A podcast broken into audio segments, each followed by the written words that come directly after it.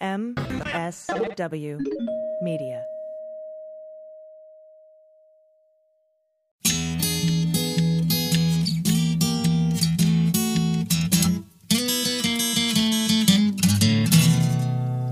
Well, pour yourself a glass, sit for a spell.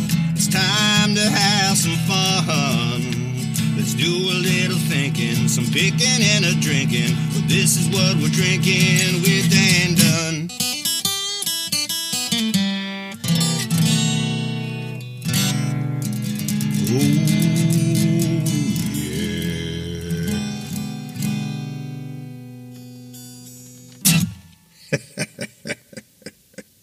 Today is July 5th, 2022. And it was on this day, 12 years ago, that my younger brother Brian died. We celebrated the 4th of July together, and like a lot of people do on that day, Brian got tuned up.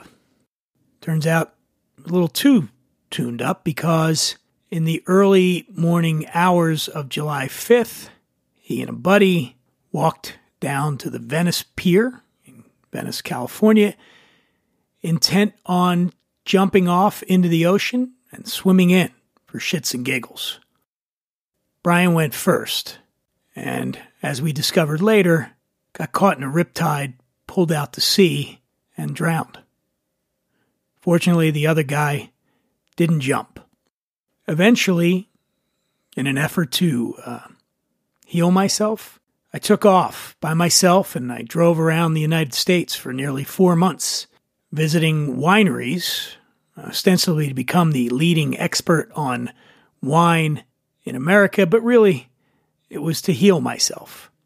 And in many ways, it, I did. Eventually, that trip yielded a book called American Wino Tale of Reds, Whites, and One Man's Blues that the uh, Philadelphia Inquirer described as Eat, Pray, Love meets Sideways while on the road. I always like that. So, on this episode of the podcast, 12th anniversary of my brother's death, I thought I would read a few snippets from the book remembrance of, uh, of Brian. And um, if you'll indulge me, we'll start with this one. My brother Brian is an artist. Not the kind that creates silk screens of soup cans or paints with his own piss. Brian is a thrill artist. This makes him a lot of fun. Also makes him dangerous to be around. And terrifying to love. His crowning work thus far is his explorations into pier jumping, specifically the Venice Pier, which juts out of LA's bulk into the ocean like an obese cancer patient fucking a carny girl. Two polluted bodies press close, each the other's bulwark against the coming apocalypse. It's about a 25 foot drop from the Venice Pier to the Pacific Ocean, depending on the tides. To hear Brian tell it, you're only in the air for a second, but it feels like you hang there forever, with the lights on the shore, the adrenaline in your veins, the relentless, hungry roar of the ocean below. You are a perfect being, suspended on an invisible string, burning with possibilities. Then you hit the cold black water and everything goes hard normal. You're wet. It's dark. The ocean is heaving you up and down, and it's a quarter mile swim back to the shore. Brian made his first jump in 2008 after a stupid boast followed by an even dumber dare. He was instantly in love. Something about the combination of physical activity, that quarter mile swim, with a jaunty middle finger shoved in the face of authority. See, the pier is covered with signs that detail all the ways you will certainly die and all the fines you will pay if you don't. Plus, once you're back on shore, it's a two minute walk to Hinano Cafe and all the beer. It was the perfect sport for someone who was never going to start for the 76ers, but could tell you without blinking that 76ers was 17 and a half cases of beer and that if everyone throws in $5, we can afford Natty Light. The only time to jump off the Venice Pier is at night after it's locked down. The city locks the pier for good reason, so people like you and me don't go out there in the dark and jump off it and die like goddamn stupid idiots because no one can see you because it's night. During the day, there are cops who will yell at you and lifeguards who will swim out to get you if you get sucked into a riptide, and paddy wagons to take you to the police station afterwards, where you will stand soaking wet and shivering in the air conditioning as they attempt to book you without the ID you left on the pier with your shoes and wallet. So, yeah, only idiots jump off the pier during the day when everyone can see them. The real dummies do it when they're invisible out there. When the pier is locked, the only way to get out to where the water's deep enough to jump into is to climb out and around the guardrail they hung over the water to stop assholes who want to jump off the pier. I never met an asshole like Brian. He figured out that if you clamber up onto the railing, then lean your body out over the water and swing around the metal grate that's meant to stop you from jumping off the Venice Pier, you can duck your head down, get some footing on the other side, and swing under. It's a good thing that grate is there. If it weren't, any garden variety halfwit could get out there and perish. But Brian was no garden variety halfwit. He was an heirloom halfwit, an adventure halfwit. The ocean may be a cruel mistress, he once told me, but sometimes that's just what you need. Maybe so, Brian, maybe so, but I hated it. The jumping, that is. Every time he got drunk enough or riled up enough, dared by dicks enough to want to go jump off the pier, I tried to talk him out of it. Despite being a transcendent master of the art, Brian only gave four pier jump performances. I was only present for one of the jumps. So what the fuck do I know?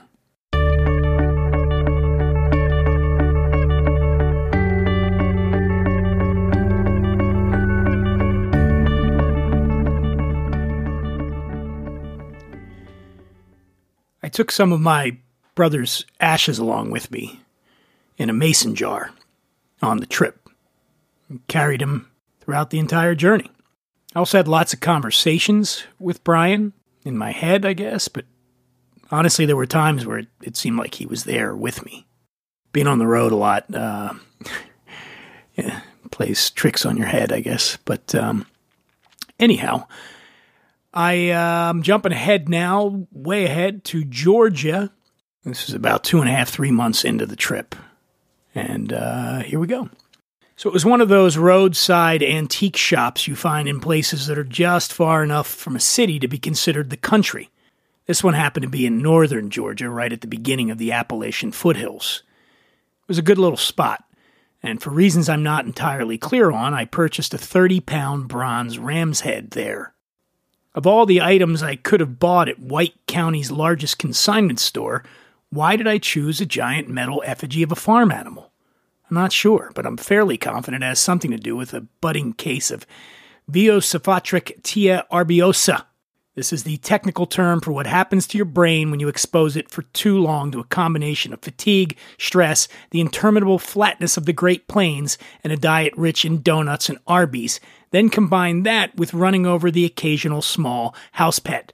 Hey, somebody has to keep Arby's in business. Basically, when humans spend too much time behind the wheel, shit gets real weird. It's been documented. Sal Paradise didn't split for Mexico because it was prudent. Hell, he nearly died of dysentery down there, and it would have served him right. But see, all that time on the road drove him to it. That, and he was still pretty busted up over losing Terry and her kid. Plus, Dean Moriarty was this vortex of duende. He says, Let's go to Mexico. You go to Mexico. You just do it. State of grace. Muskrat love. Excalibur man. Originally, I named the ram's head Sautee Nacoochee after the village I thought I bought it in. It's only after I got home that I discovered that the Nacoochee Village Antique Mall is actually located about three miles northwest of Sautee Nacoochee in a tiny town called Helen. I couldn't very well change the ram's head name to Helen, not unless I wanted him to get teased incessantly by all my other weird collectibles. Pancho Sanzabelt, which is a shellac dead frog from Mexico who's been made to appear like he's playing the congas, well, he can be especially vicious. So after much deliberation, aka three glasses of wine, I decided to call my ram's head Michael Stipe. This, of course, is also the name of the lead singer of the greatest rock and roll band Georgia has ever produced, if you don't count Reptar, who are pound for pound one of the best bands on offer in today's kaleidoscopic indie landscape. Thankfully, Reptar didn't start up until REM was done, though, so the two never had to throw down. Plus, Pancho Sanzabelt is a huge Fables of the Reconstruction fan. REM is responsible for one of the three songs that never fail to make me think of Brian. According to REM bassist Mike Mills, Night Swimming is about the times in the early 1980s when the band and their friends used to go skinny dipping after the clubs would close in their hometown of Athens. As nostalgia triggers go, I realize it's a bit on the nose, but I found these things often are. For instance, every time I hear leaving on a jet plane, I'm reminded of my Aunt Louise, the one who died on the Pan Am flight the terrorists blew up over Lockerbie, Scotland in 1988. Even now, I get sad just recalling my story about Aunt Louise and how she lost her imaginary life just so that I could get out of taking a difficult art history final. In those days, I was a virtual serial killer with the focus on the family. Hell, by sophomore year, I'd killed off at least four grandmothers, a cousin or two, an uncle in a Fort Meade helicopter accident, and of course, poor Louise. I now realize that the only reason these tales were remotely credible was that the actual rubble and destruction in my life made them look in proportion. It's hard to tell when a kid's lying about his dead aunt when his real family is dropping like flies. But so the Ram's Head. It was a cold, sunny morning in November. I parked alongside the Chattahoochee River near Helen. Found a beautiful spot filled with lots of tall trees. My guess is they were pine trees, but I'm not sure. Dendrology is not my thing. The river was running strong, though. I listened to night swimming and surprisingly didn't cry. Not a single tear. It's usually automatic. So I listened to it again. Only this time I went ahead and grabbed the mason jar with Brian's ashes in it out of Carl Vehicle's center console and brought it down so he could see it too. That did it. I wept like a Best Actress winner. And What if there were two side by side in orbit around the fairest sun? The bright tide. I had pulled off the road to shoot up on raw sentimentality, a risky proposition for neurotics like me. Reminiscing makes me uncomfortable. It's a gateway drug to self loathing. On an intellectual level, I understand that grief is a perfectly normal and natural response to loss, the same way that I recognize indictment and arrest are perfectly normal and natural responses to crime. Still, I find myself ashamed or uncertain about the way I process pain, in the same way no one in their right mind thinks the law enforcement system in the United States is a universally or even occasionally impartial instrument, and no amount of good cops you put on the street will change that. So I hope you'll pardon me for rolling my eyes when I pull myself over for driving while emotional. I look back at losing my brother, my girlfriend, or my dog and alternately scold myself for taking so long to get over them and revile myself for being some kind of zombie robot sociopath for not being more broken up about them, agonizing over whether or not I'm agonizing properly. It's a well worn rabbit hole for me, given my ill starred existence thus far. Half the time I worry that people are going to look at me and think I'm so full of shit, my eyes have turned brown. It'd be easier to disprove if my eyes were not, in fact, brown. Half the time I want to punch those same people for even entertaining the possibility. Luckily, the one thing that doesn't scare me is actually being full of shit. I've known that I'm full of shit for a very long time. It's pretty much the one thing I'm comfortable with in life. I'm grateful for the fact that on occasions I've had uncontrollable crying jags when listening to the three songs that remind me of my dead brother. No one else has been around. Next to that river in North Georgia, I just let it go and bawled. When night swimming was over, I switched to another REM song. It's the end of the world as we know it, and I feel fine. I played that twice, too. Sang along both times. I feel fine. I feel fine. I feel fine. After a while, I actually kind of did. Then I opened the mason jar and dumped approximately two tablespoons of ashes into my hand and clenched it tight. It's the end of the world as we know it. I feel fine.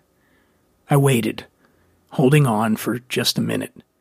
Be here for this. Don't rush. Now. I threw the ashes up high, ready to watch Brian atomize and float away on the breeze. The breeze, however, had other plans and blew about half of Brian back into my hair and face. Oh, hey, buddy. You smell like an ashtray. The mason jar was about half full now, or half empty, or twice as big as it needed to be. Rest in peace, George Carlin. That's great. It starts with an earthquake, birds and snakes, an airplane, and Lenny Bruce is not afraid.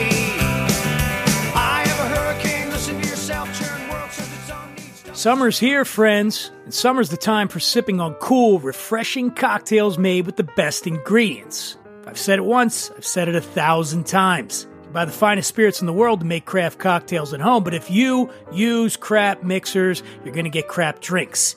Let's face it, Whipping up cocktails at home can be a real pain in the ass, and an expensive pain in the ass at that. Don't always have time to go out and get fruits and veggies and squeeze them and juice them, or I don't anyway, and that's why I am all about Fresh Victor. Fresh Victor is a line of all natural, clean label cocktail mixers that make the best drinks as conveniently and consistently as possible. All of the ingredients are fair trade sourced. There's no artificiality, none. And the bonus of a fresh mixer over a ready made canned cocktail is not just the jump in quality and freshness, which is huge, but the fun of actually making yourself and your guests a kick ass drink. And right now, Fresh Victor is offering a sweet summertime special exclusively for you listeners. What we're drinking with Dan Dunn. Simply go to freshvictor.com, fill up your shopping cart with these awesome mixers. Get all the flavors, try them all. And at checkout, enter code WWD20,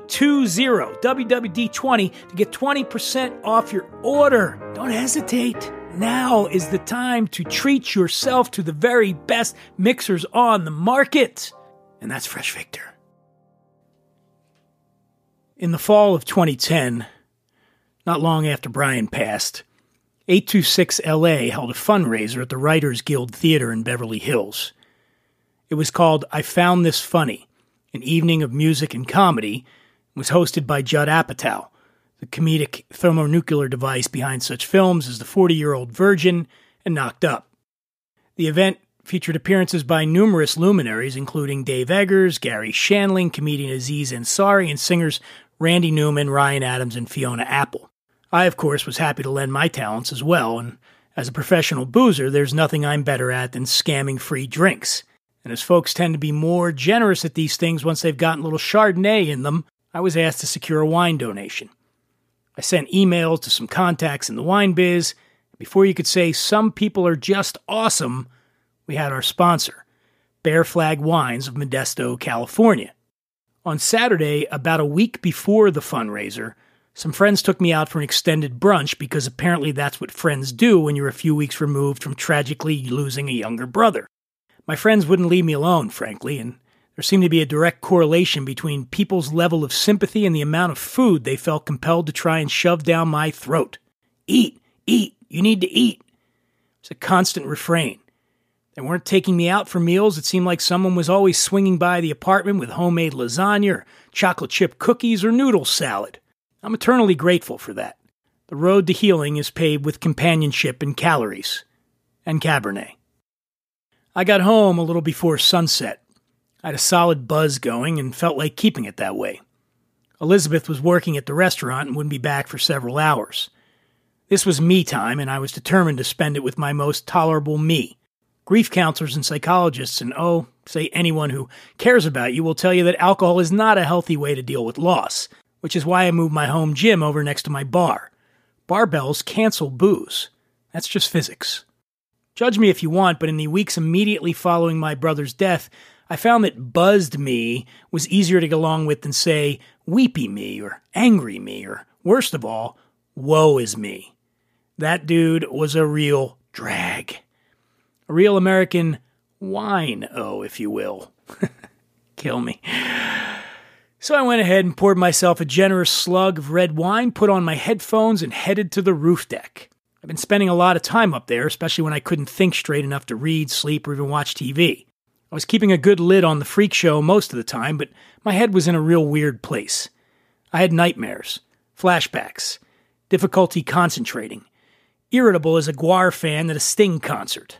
But up on the roof, I could see the sand and the ocean, the beachgoers and boats, the infinite horizon and all its possibilities. A lot of the time back then, I felt like I was being slowly smothered. But for some reason, I could breathe on the roof. I'd call it my happy place if there was such a thing then. We'll call it my least crappy place. When people would come visit, I'd invite them up. Sometimes I could read worry on their faces, other times confusion especially if I'd managed to crack a smile. He's smiling? Up here? Of all places? My buddy Z was the only one to come straight out and ask me, How do you sit up here and look at the ocean that killed your brother and not fucking lose it? Dianetic Z, how would you like to take a free personality test? To which he replied, How would you like a punch in the head? I'll take it if it means I don't have to eat any more noodle salad. I mean, seriously, why the fuck do people keep bringing that over here? I lost my brother, not my sense of taste. Z said, You got good friends, is why, you ungrateful bastard. I know, I said, and collapsed into a 10 feet deep puddle of tears. Thinking about my friends and how good they were to me, guaranteed waterworks. But I never once blamed the ocean for what happened to my brother. I've even, on darker days, entertained the notion that it saved him, which might sound strange because Brian drowned, and I'm pretty sure drowning is no walk in the park, with the possible exception of someone who drowns in a water park. But I'm a firm believer that there are fates worse than death, especially when there's heavy drinking involved. I've had a front row seat for the demise of many drunks and addicts in my life. Some went slowly and painfully, others took people down with them. Some checked out fast and violent, but when the deck got past Brian, he drew ocean. Like I say, it could have been much worse. I've read numerous studies that assert drowning is one of the easiest ways to die, which is to say, least painful. It's kind of cheery literature you get into when you're dealing with this kind of thing. But come on. The only people who know what drowning feels like aren't around to give us a blow by blow. And even if they were, they couldn't compare it to being shot or stabbed or cuddled to death by puppies, which is, as we all know, the most adorable of deaths. Still, even though my logical mind knows it's probably bullshit, it's comforting to believe that Brian's death was peaceful. At his funeral in Pennsylvania, someone lamented that Brian's death could have been avoided. Bull fucking shit. I'm no expert in thanatology, but I am certain the death rate for human beings is still holding steady at 100%. We are all of us corpses in waiting, the walking dead, future worm buffets. Brian was destined to shuffle off this mortal coil just like the rest of us. He just shuffled a little faster than most. 31 years old and in good health. Probably sounds young to you. But he wanted a cheap thrill at 2 a.m., damn it, so he jumped off the Venice fucking pier, no more than a hundred yards from shore. At least that's how far out on the pier we found his watch and wallet. Brian was 6'2 and in good shape. Played sports competitively his whole life, and he was a good swimmer. 49 times out of 50, that big motherfucker makes it back to dry land safely, no matter how loaded he might be. Not this time, though. Not in the early morning hours of July 5th, 2010, when he splash landed right into the roiling guts of a powerful rip current that grabbed him and, with brute assuredness, took him right the hell out to sea. My brother Sean once asked me if the authorities had given any indication of how far out the current had taken Brian before it finally let him go. Far enough, I said. We left it at that. So I'm up on the roof with my wine, and the day was getting ready to call it a night, but not before it did some showing off. The sun burning a red hole through the horizon like a giant cigarette butt tossed on the Venice boardwalk. Rumors is Fleetwood Mac's best album. Dreams, The Chain, Go Your Own Way. From top to bottom, pure gold but my favorite track from Rumors has always been Never Going Back Again. Lindsey Buckingham wrote it after his messy and public breakup with Stevie Nicks. It's a simple song about complicated feelings, and it features one of the most enchanting guitar riffs ever laid down.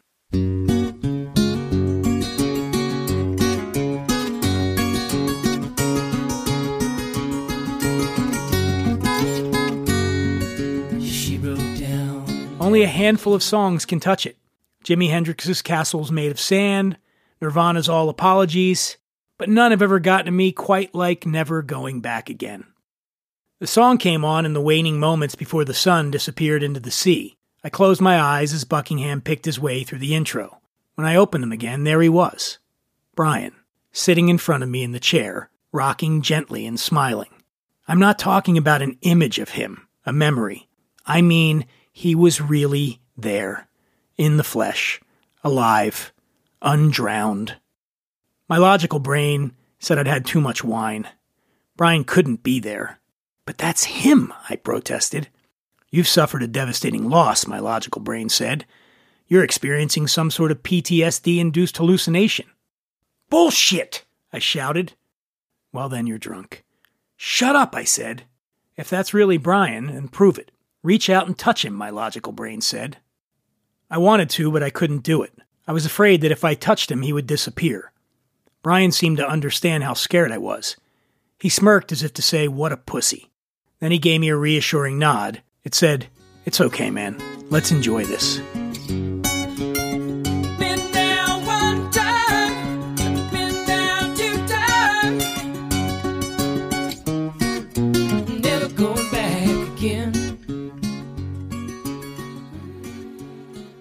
Song is only 2 minutes and 15 seconds long. Some people can hold their breath longer than that. I bet Brian had. No doubt he'd held on as long as he could. He was a tough motherfucker. Lindsey Buckingham wasn't singing anymore. The guitar plucking was louder, the big finish. But wait, what's the next song on the album? Fuck, I know this. It goes secondhand news, dreams, never going back, and. Uh, don't stop. Don't stop. Brian loves that song. It'll soon be here, better than before. Yesterday's gone, and here we are, up on the roof. But he wasn't. I looked over and saw an empty chair. My friend Jonathan is an actor best known for portraying the most interesting man in the world in a high profile ad campaign for a Mexican beer. Jonathan and his wife, Barbara, were living on a sailboat in Marina del Rey.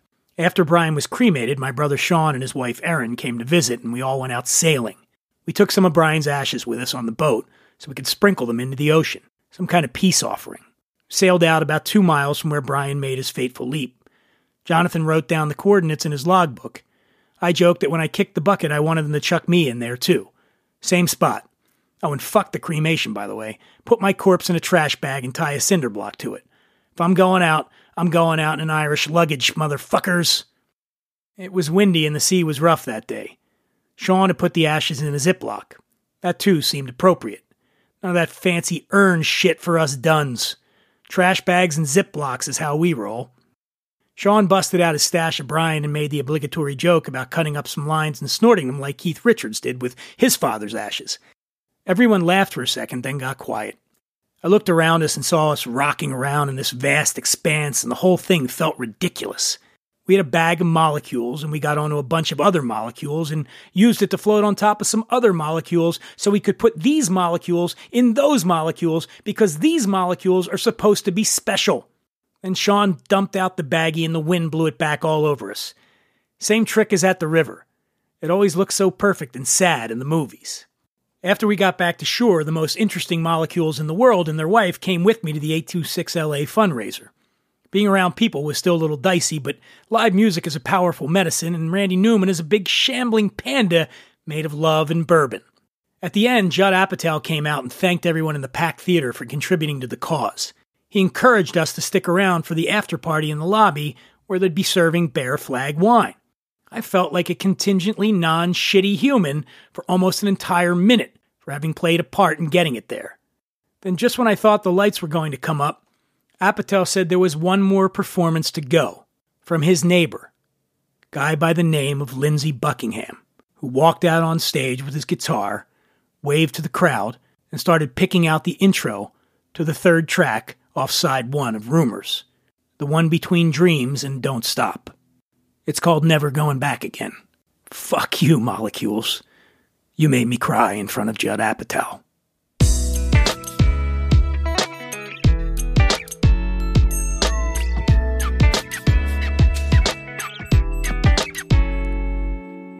Got one more bit for you.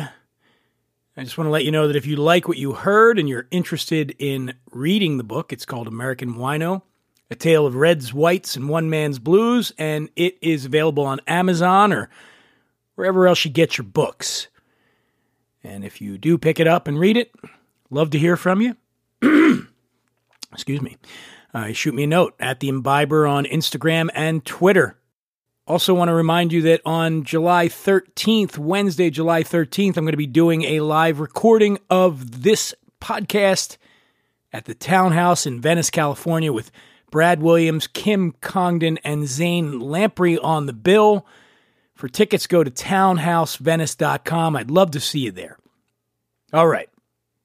This last final thing I'm going to read for you the trip ended with me giving a seminar at Pebble Beach Food and Wine, ostensibly as the leading expert on American wine.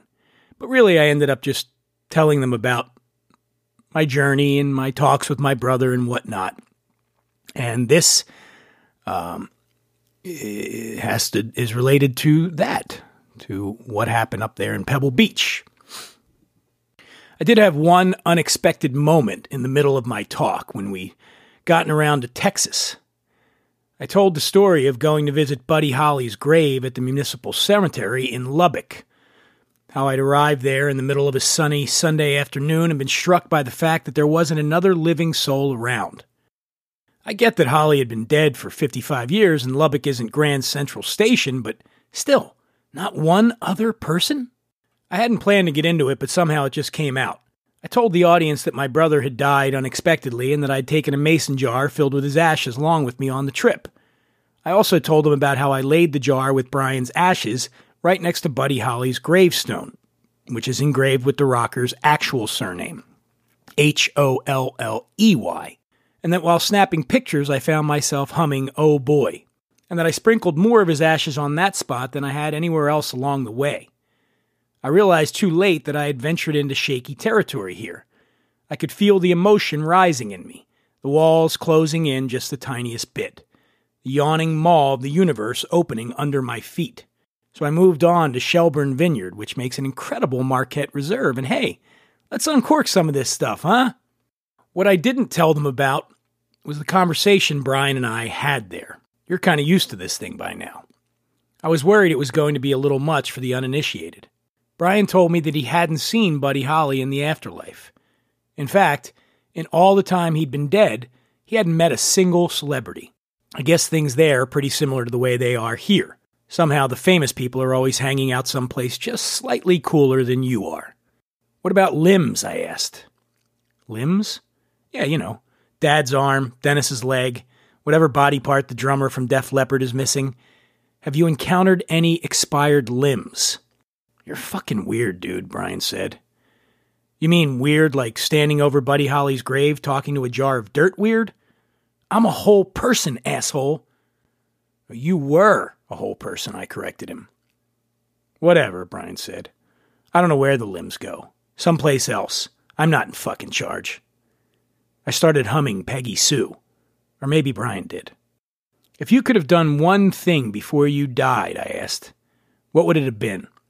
Not jumped off that pier, he replied immediately. No, I mean, if you were going to die no matter what, but you got to do one last thing, what would it be? Oh, right, Brian said. Bucket list do over. Hmm. While he gave it some thought, I hummed a few bars of La Bamba by Holly's ill fated traveling companion, Ritchie Valens. Well, Brian said, if I could have done one last thing, I guess I would have told you guys, you know, our family, how much I love you called or texted or something. Does that count? It's technically more than one thing. Yeah, man, I said. It counts. Oh, and I would have had a karaoke showdown with Bill Murray, he added. That's two things. Why you gotta be so stingy with the do overs, he said. You have to limit it somehow, right? That's how life works. Is it? he replied, and I didn't have a good answer. That was the last time we spoke on the trip, or since.